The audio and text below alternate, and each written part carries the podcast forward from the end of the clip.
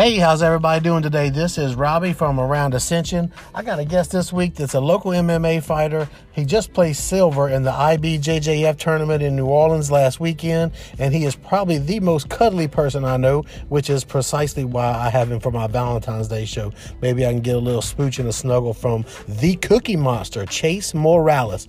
We're going to tell a few jokes, relive a few old memories, and uh, just see what old Chase has been up to. Y'all tune in.